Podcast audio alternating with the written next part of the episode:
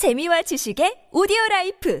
팟빵 안녕하세요. 군사돋보기입니다. 최근 러시아군이 왜 그토록 도무지 이해할 수 없는 행보를 보이며 안 그래도 불리한 전장 상황을 더욱 악화시켜 왔는지에 대한 해답이 밝혀진 듯합니다. 이전에도 말씀드린 것처럼 러시아군은 이번 라스푸티차 현상이 끝나는 11월 중순 이후를 최후의 대결전 시기로 잡고 스바토, 크레미나를 잇는 40여 킬로미터 방어선을 두고 대규모 병력을 집결시킬 것처럼 행동했습니다. 그런데 돌연 얼마 지나지 않아 이보다 동남쪽으로 치우쳐진 175km의 방어선을 일명 바그너 라인이라 이름 짓고 루한스크의 41km 스바토, 크레미나 방어선을 전선을 포기하는 듯한 태도를 보였습니다. 알고 보니 이처럼 러시아군이 이랬다 저랬다 했던 데는 러시아 내 권력층 인물들의 권력 암투가 배경으로 작용하고 있었습니다. 애초에 러시아 군부에서는 40km 이르는 스바토 크레미나 방어선을 고수할 것을 지시했지만 예브게니 프리고진의 명령을 따르는 바흐무트 방면의 바그너 그룹 병력들이 이를 따르지 않고 독자적인 새로운 바그너 라인 방어선을 구축했던 것인데요. 러시아 군부에 도전하는 새로운 거대 군벌이 러시아 내에 형성되고 있습니다. 이들은 우크라이나군에 맞서 패배할 것이 뻔한 전장에서 러시아 정규군으로 싸우는 것보다는 러시아군을 대신하는 바그너 그룹의 영향력 뒤에 숨는 것이 더 안전하다는 인식을 심어주려 하고 있다고 최근 미국의 전쟁연구소 ISW는 분석했는데요. 그동안 두 달이 넘도록 바흐무트 방면에서 바그너 그룹을 주축으로 하는 러시아군 병력들은 하루 평균 한 개 대대 전술단급 300명에서 400명 이상의 막대한 피해를 입어가면서도 끝끝내 공세를 미친 듯이 집착하는 이해할 수 없는 행보를 보였습니다. 그런데 이것 또한 생각해보면 최근 러시아 정규군을 능가하는 조직으로 성장하고 있는 프리고진의 바그너 그룹이 해당 지역의 교통 요충지인 아르테모프스크를 점령하고 바흐무트 방면에서 조금이라도 더 전과를 확대해 러시아 군부보다 더 강력한 영향력을 행사하기 위함이었다고 생각해보면 그리 이상하지 않습니다. 우크라이나 전장에서까지 이토록 눈에 띄게 러시아의 권력 암투가 눈에 띌 정도라면 러시아 내부에서는 더하겠죠. 현재 모스크바에서는 푸틴 러시아 대통령과 세르게이 쇼이구 러시아 국방장관, 발레리 게라시모프 러시아군 총참모장을 중심으로 뭉친 러시아 정규 군부 세력 바그너 그룹의 창시자인 예브게니 프리고진 그리고 이와 뜻을 함께하는 이고르 거킨의 연합 세력이 점점 더 크게 대립하고 있는데요. 러시아 내부의 권력 대립이 어떤 방향으로 흘러가고 있으며 이 같은 변수가 우크라이나 전쟁에 끼칠 영향은 어떨지 생각해 보겠습니다. 전문가는 아니지만 해당 분야의 정보를 조사 정리했습니다. 본의 아니게 틀린 부분이 있을 수 있다는 점 양해해 주시면 감사하겠습니다. 한때 블라디미르 푸틴 러시아 대통령의 요리사이자 그의 뜻을 충실히 받드는 인물로 여겨졌던 예브게니 프리고진이 푸틴조차 손댈 수 없는 거물로 성장하고 있다는 소식이 알려지고 있습니다. 현지 시각 10월 24일 우크라이나 전쟁을 분석하는 미국의 싱크탱크 전쟁연구소 ISW에서는 저녁 브리핑에서 수만 명의 거대한 규모를 자랑하는 러시아 용병 집단 바그너 그룹을 운용하고 있는 러시아의 재벌 예브게니 프리고진이 갈수록 더 큰 권력을 장악하고 있으며 그가 러시아 정규군과 유사하지만 전혀 다른 별도의 군대를 구축하고 있다고 분석했는데요. 급격하게 세력을 확장하고 있는 예브게니 프리고진이 푸틴 러시아 대통령을 무너뜨리고 러시아의 새로운 통치자로 군림할 수도 있을 것이라고 합니다. 1961년에 태어난 예브게니 프리고진은 그동안 러시아 내에서 다양한 강력 범죄를 저지른 대가로 9년의 감옥살이를 했지만 유 푸틴의 정치적 기반으로 인연을 맺으면서 막대한 자본과 권력을 축적해온 인물인데요. 그는 푸틴 러시아 대통령이 정치적 기반을 다진 곳으로 유명한 상트페테르부르크에서 핫도그 판매를 하기 시작하더니 급기야 외식 사업 네트워크를 크게 확장하며 많은 돈을 벌기 시작했습니다. 그랬던 예브게니 프리고진은 푸틴이 러시아 대통령으로 집권하기 시작하면서부터 정부의 각종 납품 사업들을 독점하면서 차원이 다른 부를 쌓기 시작했다고 하는데요. 프리고진은 2014년부터 푸틴의 지원을 통해 바그너 그룹이라는 민간 군사 기업을 창설하기 이르며 이때부터 바그너 그룹을 파견해 전 세계 온갖 내전에 관여하기 시작했습니다. 프리고진은 바그너 그룹이라는 독자적인 군사력을 동원해 금광이라든지 다이아몬드 광산 이권을 움켜쥐고 그 외에도 방해되는 인물을 제거하는 등 가리지 않고 모든 사업에서 천문학적인 부와 권력을 쌓아왔는데요. 이제까지 그는 벌어들이는 천문학적인 액수의 돈에서 일부를 떼어내 푸틴에게 주며 보이지 않는 권력층으로 자리매김해 왔습니다. 그러던 중 급기야 이제는 푸틴 러시아 대통령조차 그를 어떻게 할 수 없을 정도로 거물이 되었고 이제는 푸틴을 위협할 수 있을 정도의 강력한 정치 군사 세력으로 발돋움하게 되었는데요. 그는 여기서 멈추지 않고 자신과 같은 뜻을 가진 다른 세력을 규합해 더욱 강력한 권력을 손에 쥐려하고 있습니다. 미 전쟁연구소 ISW가 파악한 바에 따르면 최근 프리고진은 이고르 거킨이 바그너 그룹을 기반으로 하는 의용병 대대를 새롭게 창설하는 것을 후원하기 시작했다고 하는데요. 이고르 거킨은 불과 얼마 전 푸틴 러시아 대통령을 비판했다는 이유로 러시아 연방 보안국 소속 스페츠나츠 대원들에 의해 체포되었던 인물인데요. 이후 그는 도네츠크 지역으로 추방된 바 있습니다. 도네츠크 지역에서 이고르 거킨은 도네츠크 반군도 아니고 러시아 정규군도 아니면서 자신을 따르는 새로운 무장 세력을 형성하려 했는데요. 당연히 이 같은 시도는 러시아 정규군 측의 반대에 의해 무산되었습니다. 안 그래도 물자가 지독하게 부족한 상황에서 반역자로 의심되는 인물이 무장 세력을 형성하는 것을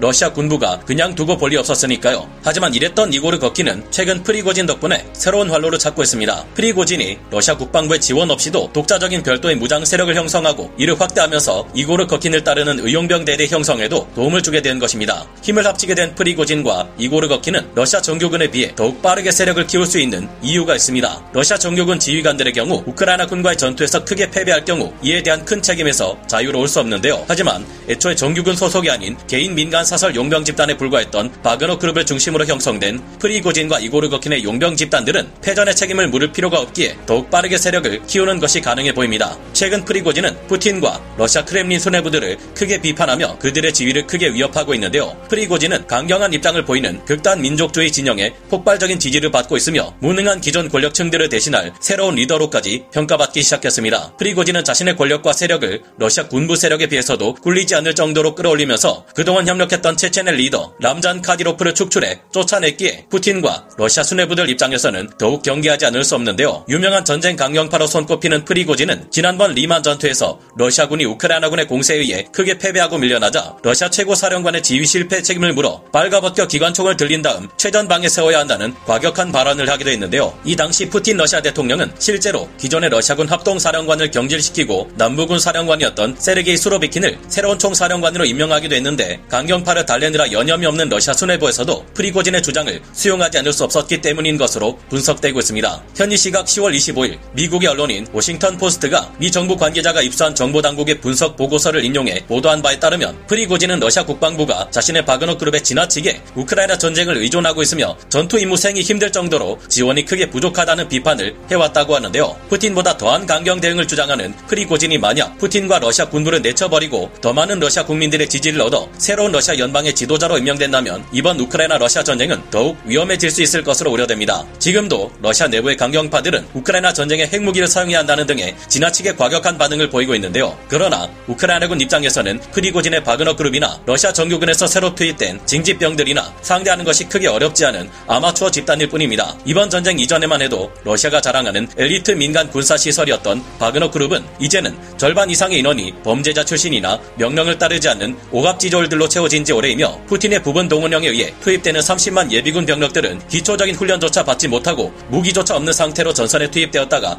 총알받이, 대포밥으로 전락하기를 반복하고 있는 상황입니다. 이를 증명하듯 최근 바흐무트 방면에서 미친 듯이 공세에 집착했던 바그너 그룹 위주의 병력들은 오히려 최근 우크라이나군의 반격에 의해 크게 밀려나며 치명적인 피해를 입었는데요. 하필 러시아군이 도네츠크 전선, 루안스크 전선은 물론 남부 헤르손 전선에서까지 밀려나고 있는 이런 상황에서 자신들끼리 분열되고 있다는 것이 결코 좋은 방향으로 작용하지는 않을 겁니다. 아군끼리의 내분만큼 뚜렷한 패배의 징조는 없는 만큼 러시아군 내에서는 이 같은 상황이 계속되고 우크라이나군에서는 더욱 전쟁의 승리라는 하나의 목표를 향해 똘똘 뭉쳐 나아갈 수 있기를 기원해 봅니다. 오늘 군사 돋보기 여기서 마치고요. 다음 시간에 다시 돌아오겠습니다. 감사합니다. 영상을 재밌게 보셨다면 구독, 좋아요, 알림 설정 부탁드리겠습니다.